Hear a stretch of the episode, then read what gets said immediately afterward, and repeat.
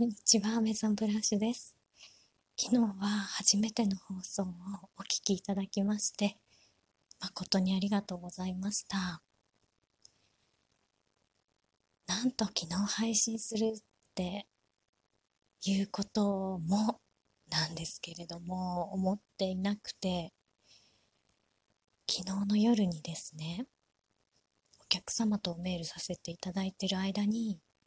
実は私ラジオを収録したんですっていう話を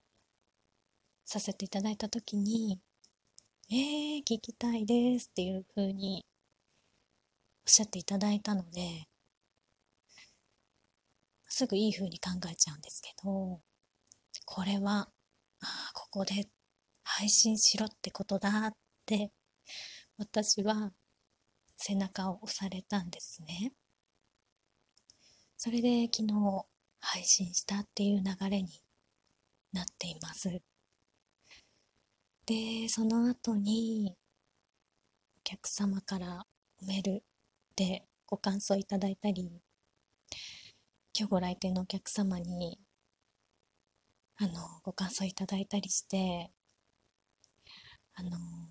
いつもの声ですとか、あとなんか話しかけるみたいにでよかったですとかなんかあの嬉しいご感想いただきましてなんかあのこの素人感の満載なこのこのスタンスっていうんですかね。これがなんか私も頑張りすぎずいつも感じていることを素直にお話しできるっていうなんかこんなアイテムが見つかるなんて本当にラッキーって今思います。で皆様にも聞いていただいて嬉しかったです。ありがとうございます。で今日はなんかこの流れでチャレンジすることみたいなことについて感じたことですね。お話なんですけれども。なんか思ってまっすぐ行動するっていうことって危ないこともあるんですけれども昨日の私の感覚ですとひらめいてからアプリをどれにしようかななんて始め出してからアプリもちゃんと吟味しないといけないななんて思ってたんですけどちょっとそこでつまずいてしまうとなんかこのいい流れっていうのがもうすぐどっか行っちゃうなっていう感覚があったのでもうテンポよくその後押しみたいなものに乗るようにはいアプリを準備した。はいじゃあもうあの収録収録して。ってなんかこうすごくこうなんて言うんでしょうね。はい次はい次みたいな感じで課題を誰かが出してくれてるみたいな感じですごくスムーズに収録まで5本ぐらいタンタンタンっていけたんですね。で格納してでも夕方になってでご飯を食べてでその後お客様とのメールの中でっていう流れだったんですけれどもなんかすごい今考えると後ろからの後押しがすごいあったんだなってこれに乗りなさいよみたいな感じ。でそれに乗って私も乗るべきだって思ったのですごくちょっと怖かったんですよね。なんか変な感じになっちゃったら嫌だなとかえこんな素人な感じで出しちゃって出しちゃうのみたいな感じとか ちょっとその考えその奥に進んでしまうともう多分配信なんかできないような状況頭の中で考えた迷路に入ってしまったらもう配信なんかできないなっていうのもあったのでで昨日の流れでうん配信っていうのところまで進めてなんか本当に昨日は嬉しくって寝られませんでしたそれぐらいすごいスピード感のあることをやったなっていうふうに思っています。でこのチャレンジすることっていうのが私は何回かチャレンジチャレンジっていう風にやってきてでなんかこう周りからどう思われるかなとかっていうのは当初はやっぱりチャレンジするごとにああるというかあったんですけれどもこれっていうのはやっぱり自分がやらないといけないっていうかなんていうんだろう。使命感みたいなものって皆様にもあの感じる時ってあると思うんですけれどもこれはやるべきだなとかやりたいなとかそういう直感的に感じることっていうのは受け入れてあげていいのかなっていうふうに思うんです。で